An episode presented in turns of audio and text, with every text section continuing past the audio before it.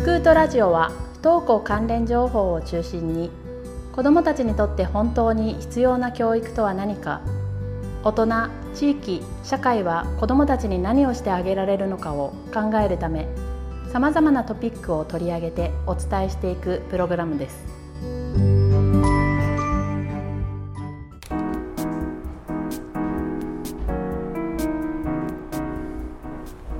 どうも皆さんこんにちはスクート正会員の中山です。どうも皆さんこんにちは。NPO 法人スクート内海です。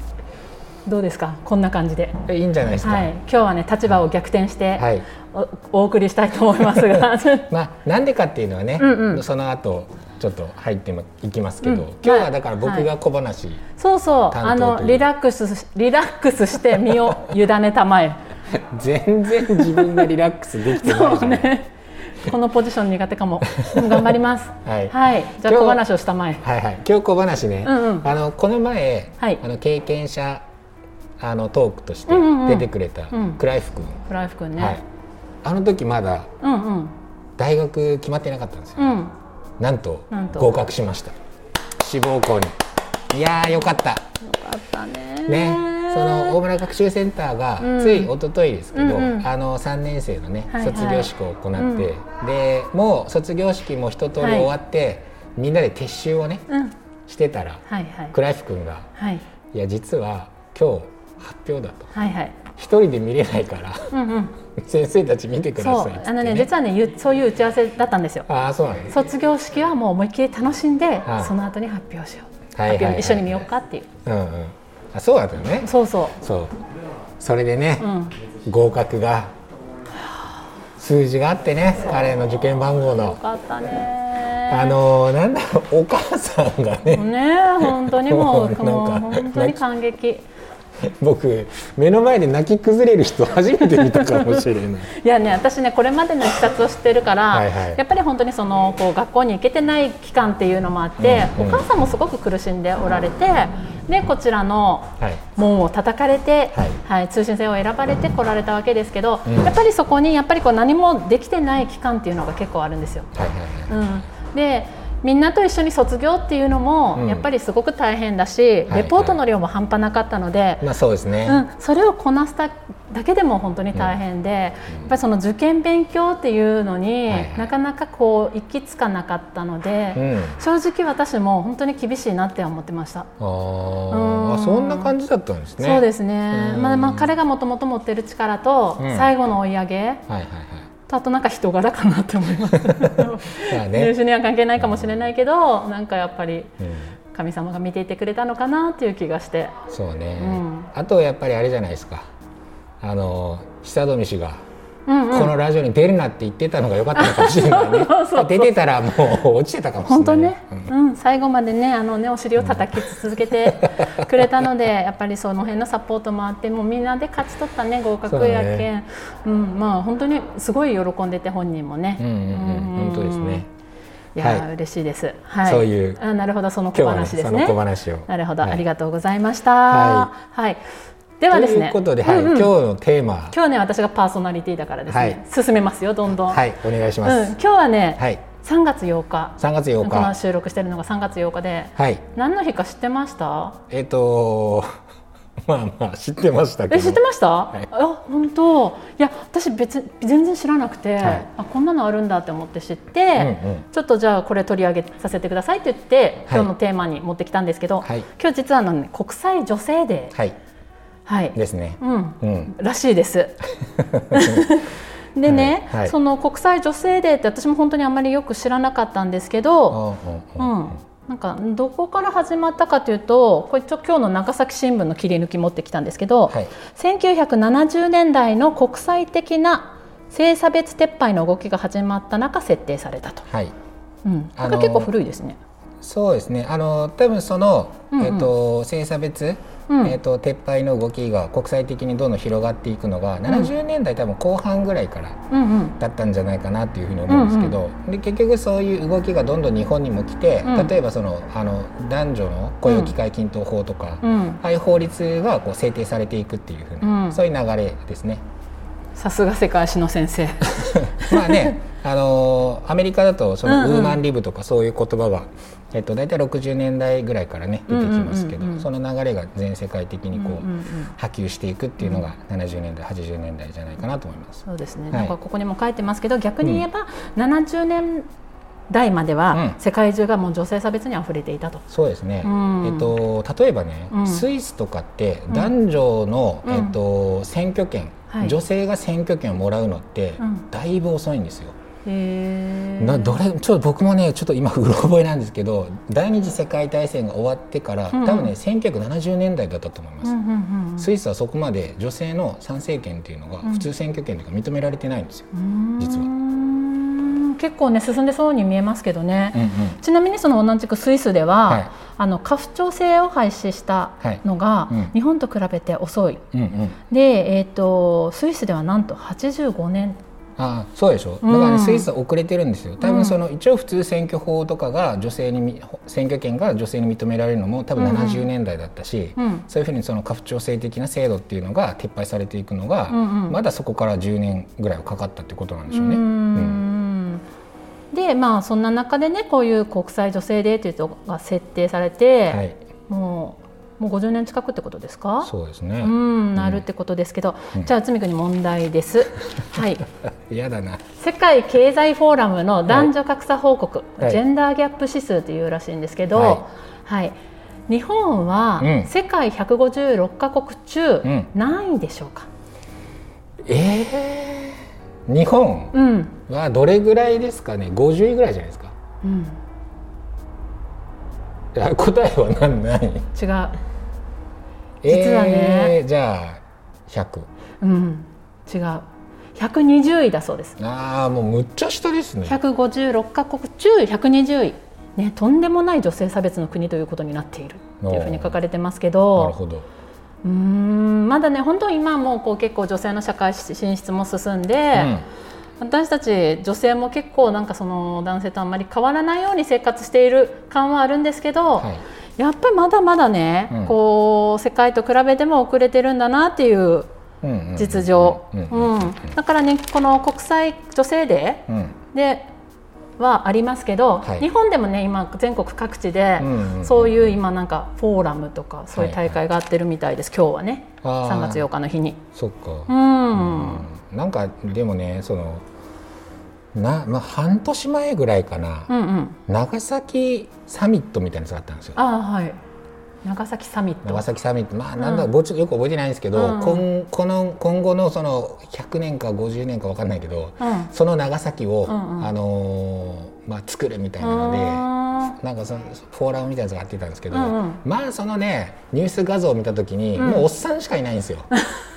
おっさんももうもうおっさんって僕みたいなおっさんじゃなくてもっと上の、うん、もう60代70代とか。そうそうそう、まあ、女性もね何人かいたんですけど、うんうんうんまあ、それを見た時に僕はちょっと絶望しましたよね。女性も全然入ってないし。そうかそうか。未来のこと考えるって言ってるのに なんか話してるのあんたたちもうこの先20年も危ないだろうっていう人たちばっかりだったのでなるほど。何を未来を君らが作るねんみたいな ことを思いながらそれってあれですか？これどどこの主催とか？いやわかんない。県とかじゃないですか。行政とかなのかな、うん、もうねこういうこと言ったらねあの目目つけられるかもしれないですけど。いやいやでもねそういうのこそ本当にね、うん、こう割合的にこう、うん、ね半半ずつとか、ね、年齢層もいろいろいていろんな世代の人が話さないと、なかなかねこう全身的な話はできないのかなって思うんですけど。そう。でね今日のね新聞、うん、長崎新聞にちょっと気になる記事がありまして、はい、ちょっと持ってきたんですけど、はい、そのさっき言ったあのジェンダーギャップ指数で、都道府県別のランキングが載ってたんですよ。で、えっと、政治行政、教育、経済とそれぞれの部門で、えっと、順位をはいはい、はい、つけてるんですけれども、まあ、いわゆるこのジェンダーギャップ指数って、うんうん、その明らかにそのギャップ指数が大きいと、うん、明らかにその状態が男性優位な状況に作られてるみたいな、うんうん、そういうことですよね。そうですね、はいはい。でねちょっとやっぱ気になるなんかあんまりこう不名誉な順位というか、うん、のがちょっと顕著なのが例えば政治ですと、はい、このねえっ、ー、とね市区町村議会議員。長崎は、うんうん、えーと、と356人が男で女は32人、はいはい。まあ、全うん、全国順位は47位。え47位、うん、47位って。最下位ってことですよね。うん。ああよろしくないですねよろしくあちょっと待って指数だからあ、うん、この指数が低い方が低い方があの男女の、あの何差があるってことね。そうそうそうはいはい。じゃあ指数が一だったらそれがないってことか。そうです。わかりました。はいはい。なんか不名誉な。はいはい。不名誉ですね。不名他にも不名誉な結果がですね。例えば行政地方自治法180条5の委員会委員選挙管理委員会などの委員が、うん、男性93人に対して女性は9人。でこれも46位という結果。はいはいはい。うんうんうん。で、まあ、教育ですね。教育、あの校長先生副校長先あ違う。副校長教頭小中高。はいはいはい。長崎46位です。ああ低いね。うん。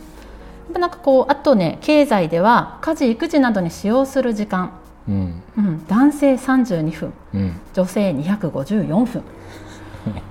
ね圧倒的にね、うんうん、あのやっぱりこう女性に比重がそうですね。かちねかかってるのかなっていうのが、うん、まあこうやって数値化されてるなって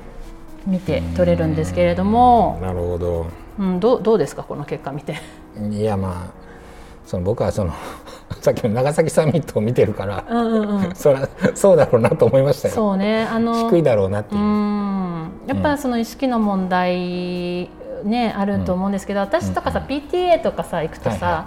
い。やっぱりその女性ばっかりなんですよね。うんうんうん、やっぱお母さんたちも働いてるのに、はい、やっぱそういうこう授業参観とか、うん、PTA 活動とか、うん、もう9割ぐらいお母さん参加じゃないですか。と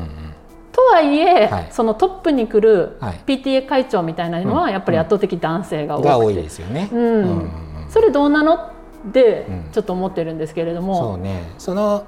まあ例えば、そのまあ、仕事は男性みたいな、うんうんうん、で家庭のこと育児とか、そういうものは女性っていうふうなのは、まあ、比較的ずっとね、うん、多いし、うん、うん、なんかでもさ、うん、僕もほら PTA 会長というか、うんうん、保育園の会長を、まあ、ずっとしてましたけど、うん、なんかね、女性の中にもそういう意識があると思います。あのやっぱりリーダーは男性でみたいなのは女性の側からも言われるんですよね結構。そうなんです。それがね 載ってましたよそういう記事が、うん。うん、僕だからあそうなんだなと思って僕はあんまりそういう男性とか女性とかリーダー関係ないんじゃないかなと思いながらやってたんですけどなんかやっぱ決めるサインになった時に、まあ、本人がしたくなかったとかもあるかもしれないけどやっぱりリーダーは男性でみたいなことをやっぱりそういうなんか流れになってますよね風習っていうかね、うん、風習もあるし、うん、その僕が実際にねそのやってきた中で感じたのは、うん、その日本は女性がトップに立ってその下に女性が多いと、うん、なんかねそのまとまりも悪いのかなっていう感じを受けるんですよ。トップが男性でその,、あの下にいるというか例えばそのそれこそ PTA とかね、そういうのは。そのバランスリーダー男だけど、うん、あの女性の人が多いっていう方が女の人たちもなんか安心して話せるみたいな。うん、なんか女性がトップだと、うん、そそこに対してなんか変な女性同士の、ね、女性同士の変なのが出て確かにねそれはありますね。確かにね。うんうんからそれは僕は結構根深いなと思ってて、あの、うん、単純にほら権利として男性と女性を同じにしていくっていうだけじゃなくて、うんそもそも物事をどう考えるかとか、うんうん、そのその場の人間関係のバランスとかっていうのも結構その辺の考え方まで入ってきてるので、まあなんかね男性側がこう情報する 情報っていう方もなんかむっちゃ一緒いろいろ言われそうだけど ふざけんなみたいな。何をなんかちょっと上に立っとんねんみたいなね、うん、なんか、うん、それもねなんかこう感じはします。実際は。そうそう、うん、あのね、はい、実はその PTA の今話をしたんですけど、はい、あの3月7日、えー、っと昨日の朝日新聞の記事では、うん、その学校現場、生徒会、はい、うんうん子どもたちの間でもやっぱそういう意識があるみたいで、うんえーとね、教学校では、はい、教学の学校ではね、はい、生徒会長は男子副会長や会計は女子などと無意識のうちに、うん、もしくは慣習に基づいて男女の役割が分かれていることもある。男女で役割を区別することは差別につながりうるという意識が特に教師に求め求められているっていうふうにね書かれてますけど、やっぱりなんかそういうなんていうのかな慣習みたいなのが子どもの世界でもねやっぱちょっとこう、はい、なんかこうねやっぱまだあるのかなっていう感じで書かれてますけど、うん、そうね、うん、だからなんなんかね僕その結構まあどっちかっていうと家事する方だと思うんですよ僕、うんうんうん、あの毎朝皿も洗うし、うん、洗濯も干してくるしみたいな感じだと思うんですけど、うんうんまあまあ参加してる方だと自分ではそうですね。PTA 活動も参加してるしね。うん。であのイクメンってあるじゃないですか、はいはいはい、僕ねあの言葉大嫌いなんですよ。うんうん、同じく。あのね、うん、そのイクメンアピールしてる男子とかいるじゃないですか、うん、あれむむちゃくちゃ腹立ってて僕は、うんうんうん、いやそもそもイクメンアピールするやつってどういう考え方かっていうと、うんうん、本来女の人がしなくちゃいけないことを僕やってますよみたいな、はいはい、どうですかみたいな意識があるじゃないですか。うんうん。いやちょっと待ってと。じゃああなた奥さんが、うん、その行く、うん、め面じゃ行くウーマン面アピールしてますか、うんうん、だからなんかねやっぱイクメンをアピールするやつは、うん、育児してやってる感がやっぱあるそうなんです。だからもうイクメンって言われるとカチンってきますもんね。僕もねだからあれはね、うん、本当にふざけんなって思ってましたよ何言っとんじゃバー 確かに。でそののジェンダー教育っていうのにね、はいはい、力を入れている学校があるっていうことで、うん、そのさっきの朝日新聞の記事なんですけど、うん、あのこのねジェンダー教育男子校で、はい、あの力を入れている学校があるって言って、あの東京の駒場東宝中、はいはいはい。うん、でこの2年生のクラスでは、うんえっと、昭和女子大の学生たちとオンラインでつながって、うん、そういうけあのいろんなこうやり取りをしながらお互いに議論しているっていうことなんですけれども、はい、なんでやっぱそういうのが必要なのかというと、はい、やっぱ男子のみの環境で育つ生徒たちが、うん、将来異性がいる環境の中で過ごすようになった時に、うん、相手を尊重し理解できるようにっていう考えからって書かれてます。やっぱその若いうちからね、はい、そういうジェンダー教育っていうのはすごく私は大事だなと思って、であとね男子校えっ、ー、とねえーと、自由学園。東京都、えー、東京都、はい、これも中学中高が男子部と女子部に分かれてるそうなんですけど、うん、と、うん、その男子向けの講座の中で、はい、えっ、ー、となんていうかなこう議題に上がったのが「まる、うん、なのにまるするな」って言われた経験を挙げたああつまりそのあれでしょ、うん、あの男なのになんとかみたいな。そうそうそうそう僕ねそれむっちゃ言われるんですよ、うん、あの筋力がないでしょ？あ内海さんが、うん。うんうん、あんまり筋力がない方なんですよね、うんうん、で男なのに、あの力がないみたいな、そういうのはねまあまあ言われてきましたよいやでもねやっぱりね私たちの世代ってそうやって育ってきた世代じゃないですか、うん、当たり前に。だから、自分で意識してなくても、うん、結構そういう、うん、もう概念がもう身についてるなって思って、うんうん、例えば私は結構やっぱりこう母親だからこうしないといけないとかあなるほど。嫁というものはこうやるべきだっていうのに、自分でがんじがらめになってたなっていう時期があってそれねなんかねもうね何年前かな56年ぐらい前に教育コーチングっていう研修を受けたんですよね、うんはい、その時にこう自分の発言の中にそういうのが結構溢れてるっていうのを結構指摘されて、うん、なんなんすべき、はいはいはい、うん、親だからこうすべき。とかいうのがやっぱ自然にこう言葉として出てて、でそれを指摘されて初めて、うん、いや私その意識してなくてもやっぱり無意識のうちに母親としてこうするべきなんだとか、はいはいはい。うん、妻としてこうするべきなんだとか嫁としてこうあるべきだっていうのに、自分自身ががんじがらめになってたなっていうのがあって、結構そこからこう手放すトレーニングじゃないんですけど、もう意識して手放すようにしたら 逆にですねもうこの家事しなくていいやって別に私がする必要ないやんみたいな感じで放棄した家事もいっぱいあるし、そこで結構こう旦那と向こう話して、こうなんていうかな役割っていうのを決めたのもあるし、はい、そもそも私がしとったけど別に私じゃなくてもいいよねみたいな感じののもあって、うん、すごい楽になった自分自身が。うん。でもやっぱりなんていうのかな私も今外でバリバリ働かせてもらってますけど、はい、やっぱりその旦那が、こう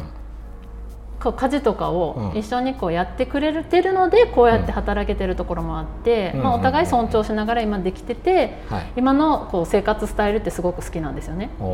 いや夜も働いてることもあるしやっぱ子供の送り迎えでやっぱり朝から晩まで家を空けることもあって、世間的に見たらどうなのって親としてどうなのとか。